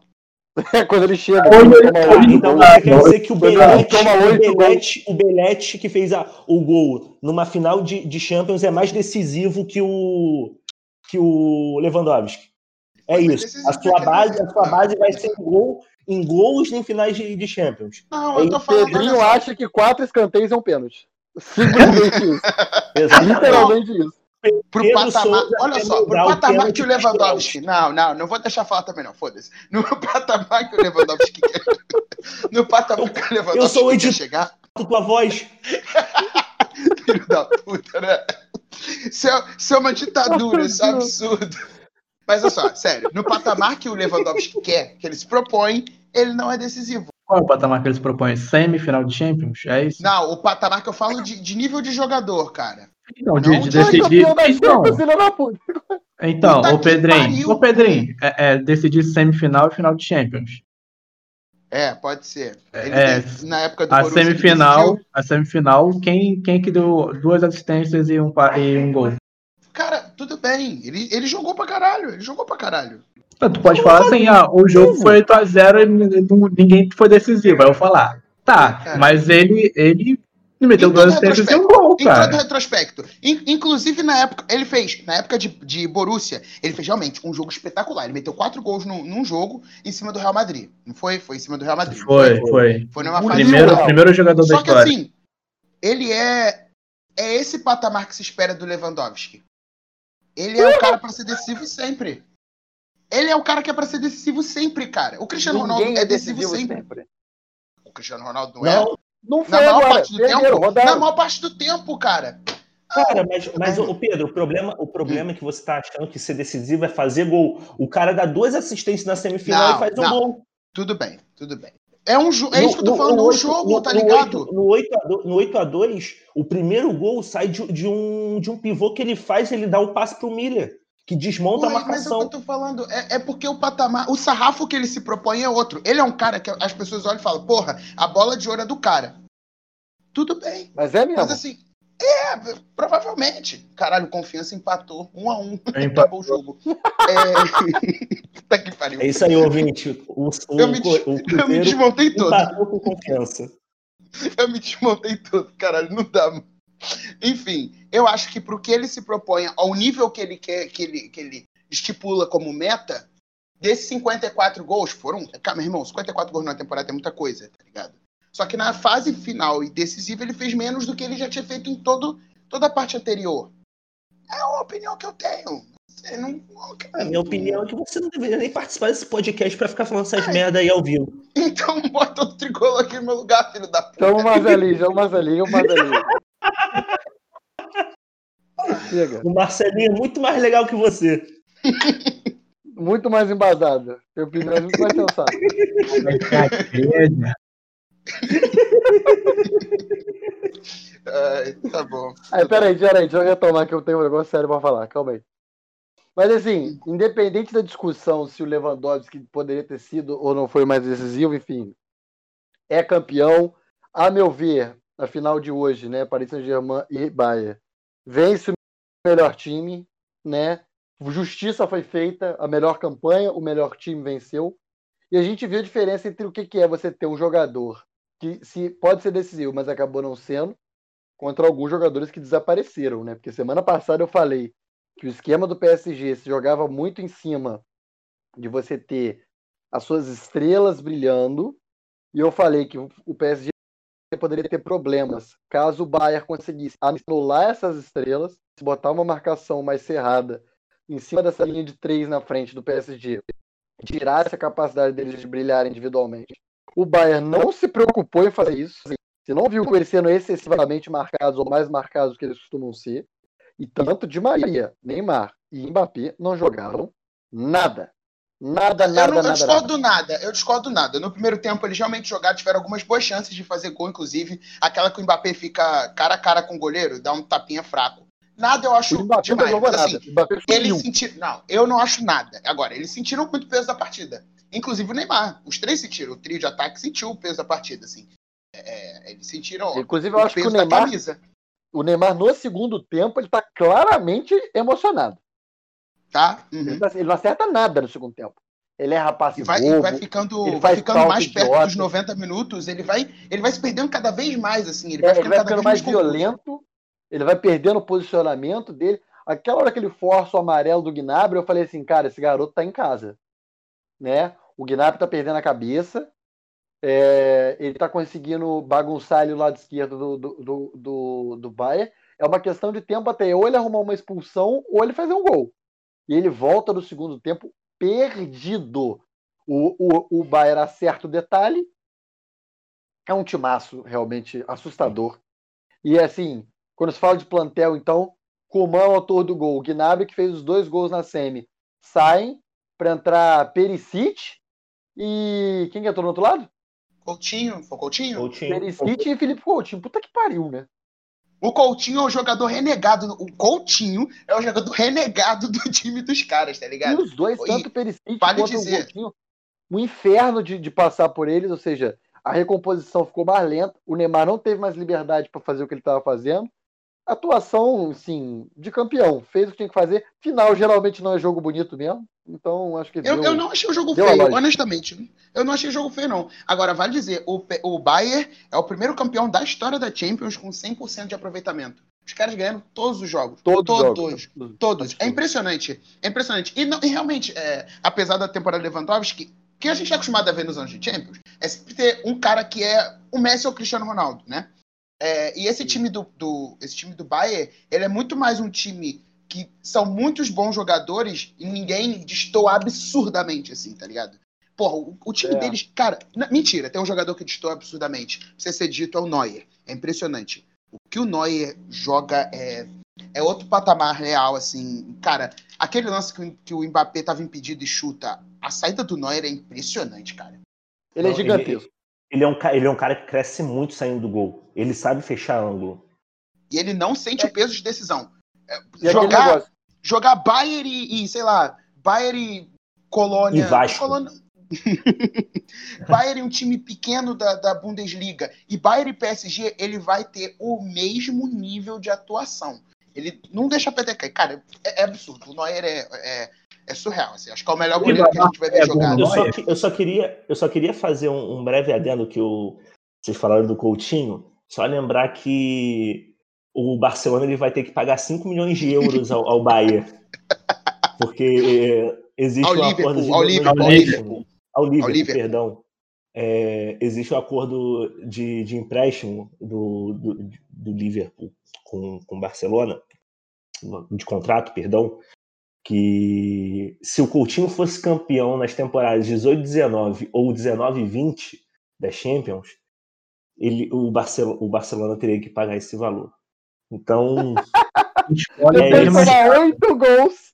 Dois do Coutinho. Toma, você, ele tomou dois do Coutinho e ainda vai ter que pagar 5 milhões de euros pro Liverpool porque o Coutinho foi campeão. Caralho, mano. Itaí Surreal. Machado ficou com inveja desse negócio. Oi? Ai, meu Deus do céu. O Itaí Machado ficou com inveja desse negócio. Mano, impressionante. Impressionante. Futebol, futebol tem essas voltas, né? O cara saiu lá de Liverpool é, pra ir estrelar no Barcelona, não conseguiu ser estrela no Barcelona, foi pro Bayern. Agora ele tem um título, dois gols numa semi. Foi semi? Foi quarta, né? Foi dois semi, gols de quarta. semi? Não, que ele fez Não, dois. deu- É, quartas, quartas, Quartas, quartas. Dois gols na quarta. Ele fez, ele fez um gol na semi? Coutinho? Não. Gnabry e Não, né? É, e ainda assim, o cara vai ganhar um título de Champions. Não como ele queria, mas como veio. Tá ótimo, né?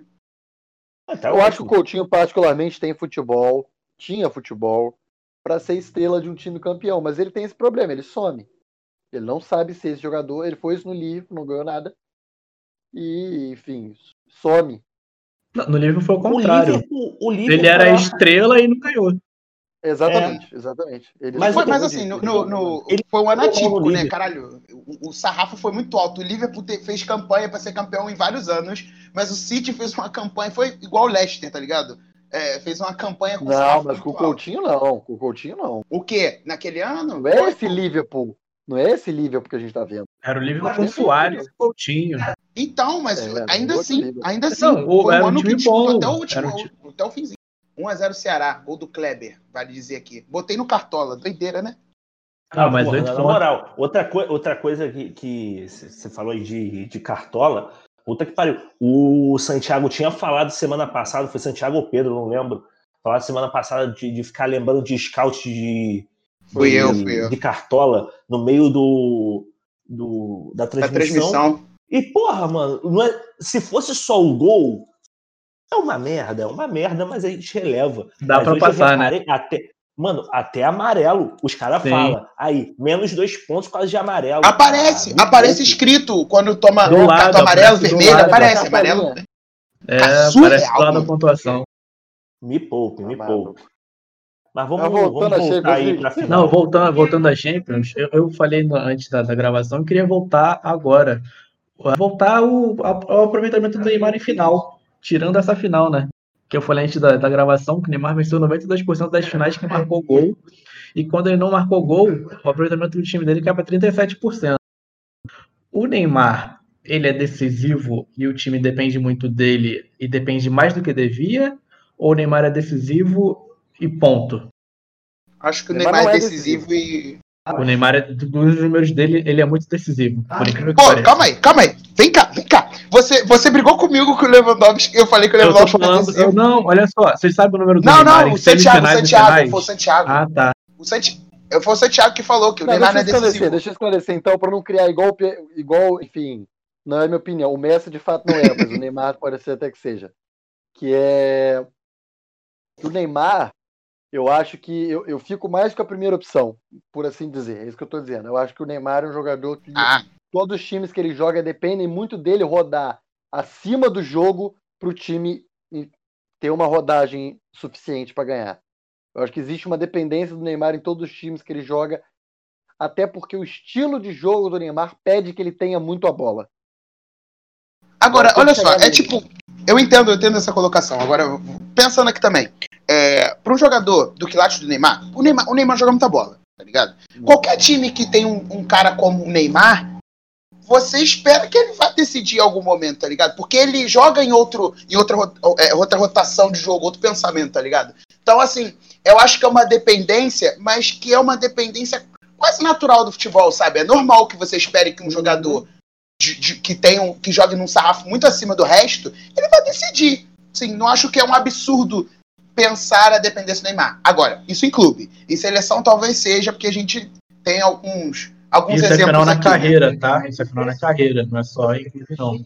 São todas as Sim, sim, que sim. ele. É porque na, na, na seleção principal ele disputou final de Copa das Confederações, ouro olímpico, Dois Bateu ouros olímpicos. dois, ah, dois, é, É, pode disputou crer. dois. Um ele perdeu, outro ele ganhou. 2012 É, e- ele perdeu pro México.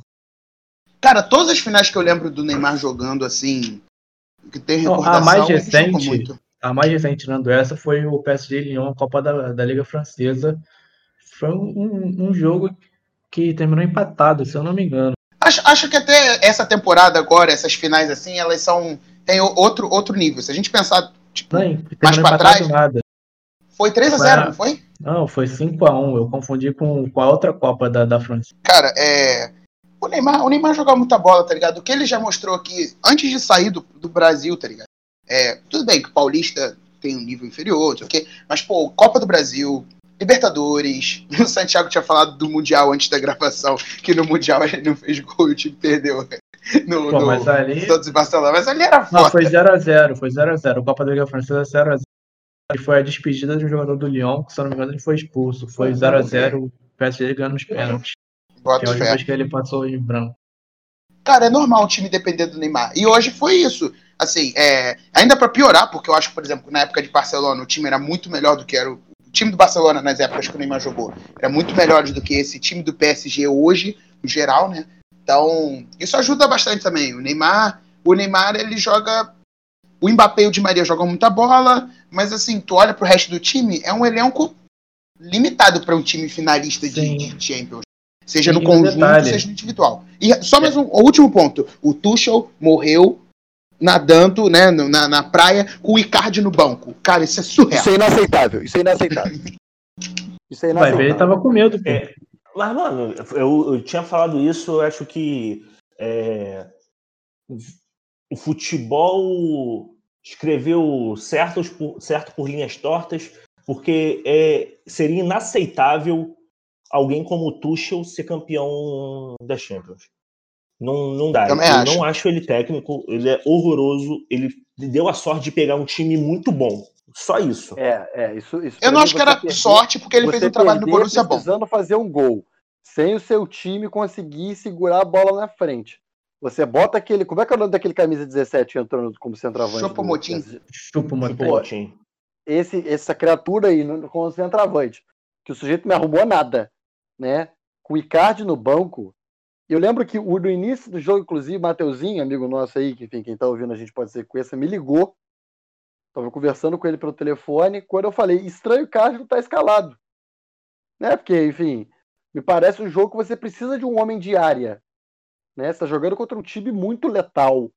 Talvez você não tenha tanta chance assim pra você ficar brincando de rodar a bola na frente da área. Você precisa de um homem que vai empurrar a bola para dentro do gol. O Mbappé de falso 9 definitivamente não é esse jogador. Então, assim, é bizonho. Realmente o treinador é, é muito fraco. Agora eu, concordo com o Deluna. Sabe quanto é que custou o Icardi? O Icardi custou, não, os valores não são confirmados, as- mas a imprensa italiana especula que o Icardi tem custado 50 milhões de euros. São 300 milhões de reais desembolsados para você nadar, nadar e morrer na praia com ele no banco. Cara, É, isso é, isso é inacreditável. Então, eu acho que, que, enfim, o Deluna falou no último jogo da limitação técnica do, do PSG. Eu não levei muita fé, não, porque eu acho que é porque até então não tinha tido um momento tão gritante quanto esse. Agora eu sou obrigado a concordar com o Deluna, que realmente é inacreditável um cara fazer isso na final, deixar um jogador tão caro. É porque ele era banco, né? Na real, ele sempre foi banco, né? Só que tinha um Cavani lá. É, ué. Então, é, enfim, era para ter assumido a vaga quase que imediatamente. Mas outra coisa que eu queria, enfim, depois vocês podem até comentar isso aí, mas outra coisa que eu queria dizer é que, apesar de tudo, acho que essa geração do PSG é, chega a uma final sem dar um gosto de, de que foi a última dessa geração. Até por causa do Neymar. Acho que o Neymar não merecia ganhar agora, por assim dizer. Porque é a primeira final que tu chega, calma, sabe? É, os grandes, os, os gigantes do futebol, que é onde o Neymar pode, pode pendurar suas chuteiras no final da carreira, é, também passaram por derrotas amargas. Então eu acho que, enfim, Mbappé é muito novo, Di Maria talvez já esteja no final de ciclo, o Neymar ainda está no auge da sua carreira. Thiago Silva se despede sem ganhar pelo PSG, o que é mais que merecido porque é um desgraçado que não devia ter nem pátria. né? Ai, Ficou marcando no gol do Coman, marcou ninguém, ficou marcando o, o, o, fracasso dele, que ele carrega do, ele carrega do lado dele o fracasso dele. Enfim, é isso. PSG, sorte do PSG, contar com a despedida do Thiago Silva aí. Uma coisa aqui rapidinho sobre o Neymar que, que o Pedrinho falou, que, que a primeira final grande dele que ele não marcou foi essa. As outras finais que ele não marcou foi tipo, o Mundial, de, que foi aquele passeio. Ele não marcou gol na final, foi aquele Mundial, Santos e Barcelona, que foi um passeio. E mais dois jogos no Santos, foi dois paulistas e Copa da Liga Francesa, algo assim. E outro jogo também considerado grande, ou não, né? Depende de vocês, que foi nas Olimpíadas de 2012. Então ele tende a crescer nos jogos decisivos e grandes. Já no Paulista, né? No meteu no Paulista, tudo bem. Mas no resto, tipo, Copa, é, Liga dos Campeões, Barcelona Juventus, ele meteu gol. Na final da Libertadores, ele meteu gol. Copa do Brasil, ele meteu gol. Recopa, ele meteu gol. Copa das Confederações, ele meteu gol. E ele foi campeão disso tudo. Então, eu acho que ele tende muito a crescer em jogos grandes e decisivos. Eu acho que por esses números, a- o que a imprensa brasileira faz com o Neymar, eu acho até uma sacanagem, tá ligado? É, cara, é um cara decisivo. Ele, se ele se aposentar agora, é um cara que ganhou muita coisa. Assim, é, é, é surreal, tá ligado? Eu, eu acho que tem ele. Cabe críticas ao Neymar, como qualquer ser humano. Cabe críti- críticas ao que às vezes ele faz dentro de campo, a- as papagaiadas, às vezes que ele, que ele cai, que ele poderia seguir no lance. Mas acho que ele amadureceu nisso. Ainda acho que às vezes falta um pouco de maturidade para fugir de certas porradas. Dá para fugir, então assim, ele é um jogador com histórico de lesão. É bom que ele fuja das porradas. Mas acho que o Neymar ele tem um currículo assim muito bom, cara. Muito bom para o que a galera critica.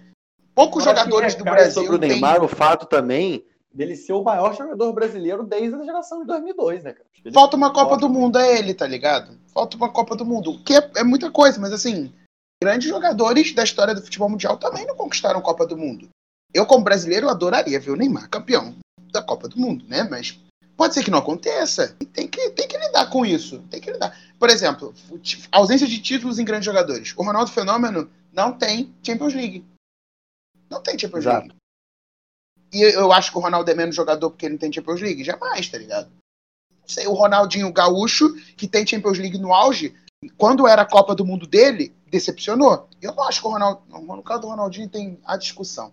Mas no caso do Neymar, eu não acho, não. Acho que o Neymar ele é, é um jogador de outro patamar e a imprensa brasileira pega muito no pé dele pro que ele já apresentou. Mais do que deveria. É complicado, Eu acho que é que esperam sempre mais dele, né? E às vezes não dá, cara. Simplesmente, às vezes não é o dia, hoje não dá e acontece. Futebol, nem sempre a gente ganha.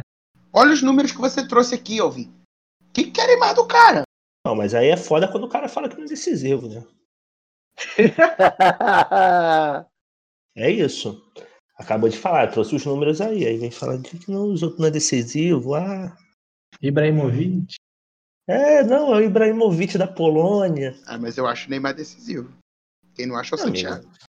Não, eu, eu não, tipo, eu não sei se ele é decisivo, mas eu sinto falta de quando assim, quando ele é o homem do jogo, quando ele é o homem do time, eu acho que ele às vezes, na maioria das vezes, deixa, deixa a desejar. Eu não vejo ele como um líder em campo. Bem, ele tem Não. que ser líder em campo. Gritar, cham- reclamar, não sei o quê. Não, não sei. Não é da personalidade do cara. Porra, tá na personalidade. Não é da personalidade dele reclamar? Não, ele de, ser- de, de botar. De ser capitão, tá ligado? De ser Não, o mas cara. então- Mas Pedro, ele chama essa responsa pra ele, ele se bota nessa posição. E no futebol ele dá conta, ele só não tem perfil de liderança, que eu digo de vestir braçadeira, tá ligado? Aquele cara que grita, que comanda jogo. Com a bola no pé, ele costuma ser. Olha, eu acho que graças, entre outras coisas, enfim, a gente pode discutir se o Neymar podia ter feito mais ou menos, mas eu acho que graças à pressão, a presença, a só a presença dele em campo, a gente viu hoje o Bayern enfrentar talvez um adversário à altura, sabe? A gente não tinha visto até então. Sim. Foi O 1 a Bayern 0 não sobrou. um time que O tratorou Bayern todo não mundo. sobrou, exatamente. O Bayern não sobrou em campo. Pelo contrário, ele jogou o jogo que ele precisava para vencer, né? Com direito ao Neuer tendo fazendo defesa acrobática, não tomou abafa, mas também não, não abafou. O Bayern encontrou o seu adversário à altura num time que se centraliza no Neymar, que, que, que ainda por cima não jogou o melhor futebol. Ou seja, é, devagar com a dor, né? Porque o- o- os caras são muito bons. O, cara é, o garoto é muito bom. O garoto não, o adulto. O adulto é muito bom. Joga muita bola. Porque, enfim, o primeiro adversário é a altura que a, a altura que a gente vê o Bayern pegar. Eu diria o bastante segundo. tempo. Eu diria o segundo. Por Cara, incrível eu- que pareça, o Olympiacos deu trabalho pro, pro Bayern também nessa Champions. Foi 3 a 2 de virada pro Bayern. Foram os dois jogos que o Bayern teve trabalho, sem sacanagem. O resto foi tudo 2 a 0 goleada. Os alemães sempre gostam de fazer umas graças assim, né? Tem um jogo que destoa, tem um trabalho fodido de ganhar, né? Igual na, na Copa do Mundo. Foi, foi Argélia, não foi? Foi um jogo. Foi, foi. Foi um trabalhoso, foi difícil. Foi Que difícil os caras ganhar. Esse jogo O, o esse Bayern e o Olympiacos. É num, num restaurante cheio de alemão. Nossa, viado aí.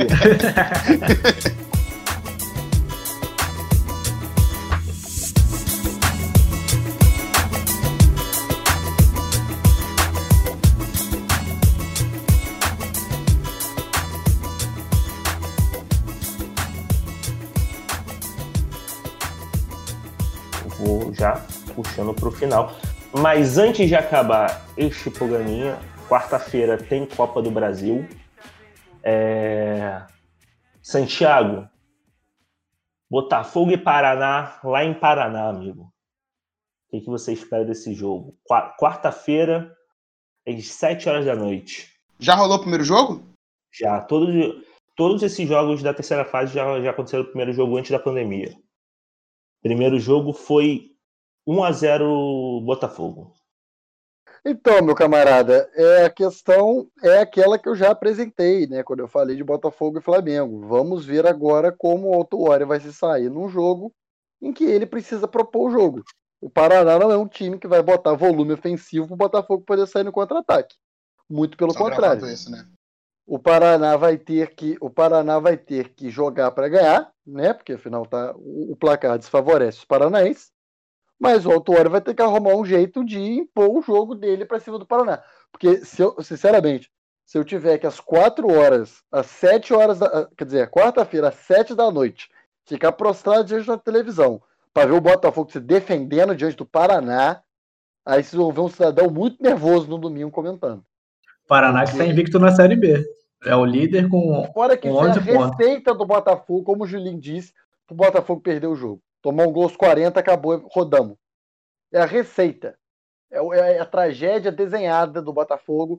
É o Botafogo jogar para se defender, arrumar um empatezinho de merda, tomar um gol e perder esse jogo. É a receita.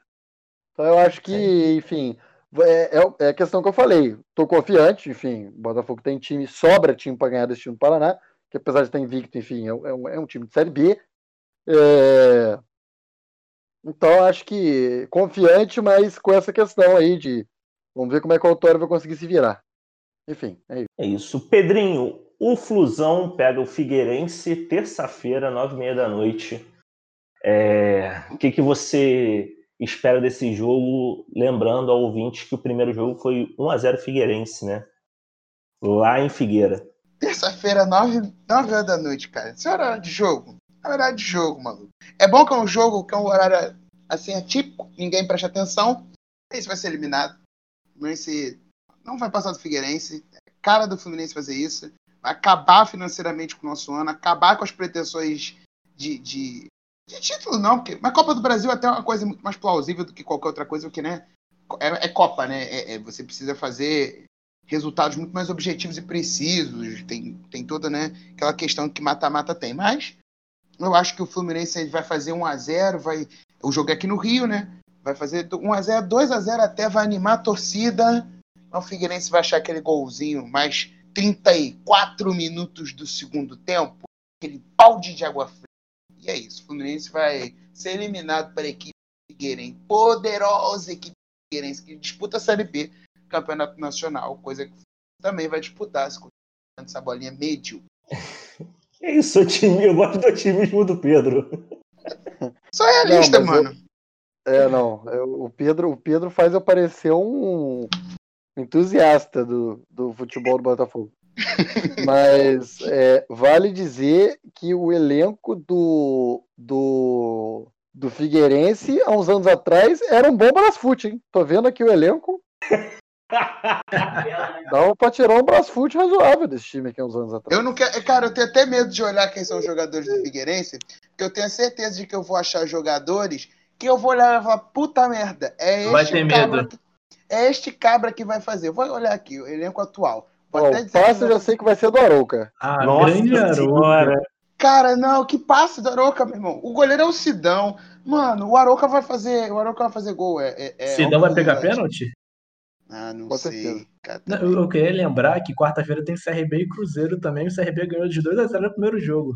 Esse Matheus Nery é aquele Matheus Nery? É esse Não. mesmo. Ele mesmo. Jogou no Palmeiras? Isso. Ah, olha aí. Aqui, ó, tá vendo? Tem um atacante que se chama Keké. Keké. Esse vai ser o cara que É vai dele. entrar. É dele. É, ele vai, ser, Já vai entrar aos 24 minutos do segundo tempo. É aquele jogador quando você tá no estádio, anuncia substituição, você olha e fala, fudeu, é esse cara que vai fazer o gol? É o Keké que vai fazer o gol da classificação do Figueirense. Pode anotar, semana que vem me Botafogo rodou pra Aparecidense, moleque. Vai se fuder. É, mas o problema é teu. O problema é de General Severiano, porra. Enquanto isso, no Campeonato Brasileiro, Lucas Mugni entrou em campo no esporte. Quanto tá essa pelada? 1x0 ainda? 1x0 ainda. É, e na quarta-feira também, 9h30, o jogo da TV, infelizmente, vai passar Goiás e Vasco. O primeiro jogo foi 1x0 pro Goiás. Ainda era aquele demônio do Abel Braga. Foi São Já Januário, vale Em lembrar. São Januário, exatamente. O jogo lá, é lá em Goiás, amigo. E é a primeira vez que faz sentido a gente falar o, o- o nome do time como localidade. O jogo é lá em Goiás. É, Cara, eu. O Goiás tá vindo mal, né? Tipo, ganhou o clássico agora, mas clássico é clássico e eu acho que a parada do Goiás é focar no, no Brasileirão para não cair, que o time é fraco. E eu acho que dá pro Vasco beliscar ali. É, 2 a 0 2 a 0 dois gols de Vasco? Cano. Um, um gol do Cano e um gol do Felipe Bastos. O Vasco vai. O Vasco é o que tem o- a, a maior dificuldade, que é re- reverter resultado que foi feito fora de casa. Provavelmente é o único time que vai passar com tranquilidade, caso os outros passem. É, tô zicando, você tá percebendo, né? É, vai tomar Semana no que vem a gente vai falar com o Vasco eliminado 1x0 Goiás, tá ligado? Gol do Vaz. Gol do não. Vaz, Ih, nossa rapaz, ele tá lá.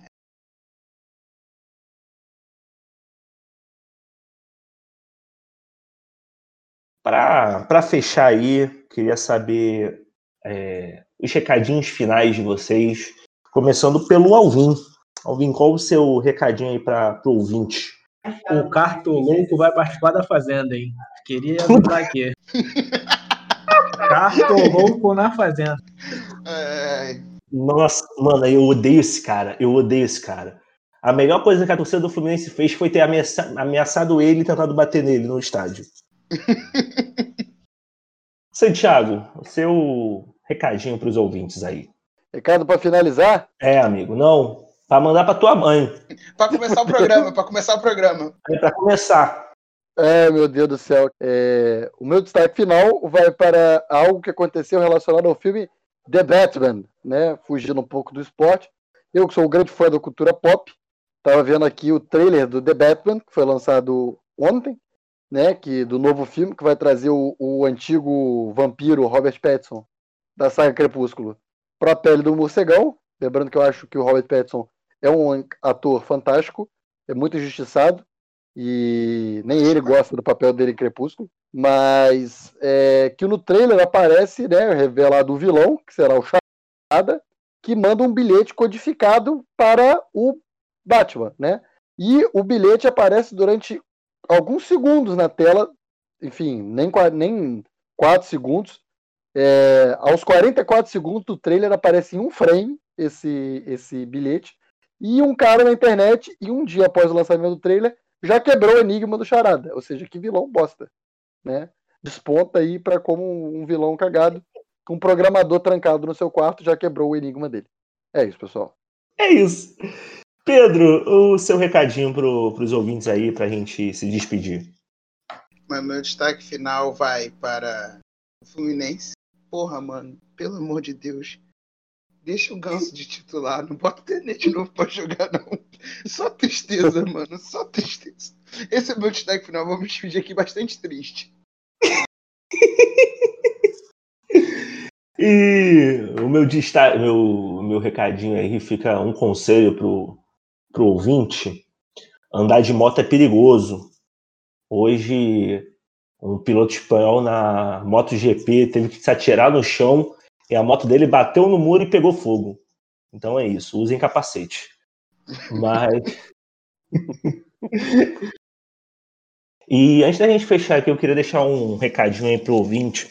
A gente está começando um projeto aí no, nas redes sociais do Mais Quatro, é, no Facebook, no Twitter, no Instagram. A gente está postando textos de amigos e amigas é, já a gente fala aqui de futebol brincando e tal, mas futebol é uma coisa séria. Então, primeiro texto que saiu no Facebook, o texto completo, e o, um, um teaserzinho, um texto mais resumido, um resumo no, na página do Instagram da, da Mariana, que é nossa colega lá da UF. Ela fez um texto muito brabo sobre é, o que representa a contratação do goleiro Bruno é, para o futebol hoje em dia e para a sociedade, porque acho importante a gente sempre brincar aqui com o futebol, fazer as nossas piadas e tal, mas a gente tem plena consciência do papel social é, e político do futebol na, na é, no Brasil e no mundo hoje. Então, a gente vai ter vários textos, alguns mais sérios, outros mais leves. É, e essa semana vai sair um texto de outro amigo nosso aí, que já é um, um assunto mais leve, sobre o saudosismo do futebol, o futebol de antigamente. E a gente toda semana a gente vai tentar ver mais ou menos aí como vai ser o cronograma para a publicação desses textos. Então fica aí o recado para vocês seguirem a gente nas nossas redes sociais, no, no Twitter o mais, arroba mais 4 pod de podcast, no Instagram também, arroba mais 4 pod, e vocês podem procurar nossa página no Facebook, que é o Podcast Mais Quatro. É, provavelmente a gente vai ver outros meios de divulgar esses textos, a gente está vendo de, de, sair em outras plataformas, mas por enquanto são essas três, então dá essa moral lá, compartilha com a galera, passa porque o, o assunto tipo, é importante, então dá essa divulgação aí no, no trabalho dos companheiros. Mais algum recado, meus amigos? Fechamos. Olha, Fechamos, o grupo, do, olha o grupo do Zap aí. Eu vi, eu vi. É, O, É. Santiago é o- é o tiozão do, do Zap. É isso. Ele não sabe, ele não sabe mexer é, em nada de internet. Nos primeiros programas o áudio tava uma merda, porque ele é um energúmeno. Mas a gente vai melhorando aí. E mais uma vez, obrigado por você nos ouvir nesta segunda-feira. A gente está gravando domingo, como sempre, mas você está ouvindo na segunda-feira ou qualquer outro dia da semana. Um beijo, um grande abraço e até semana que vem.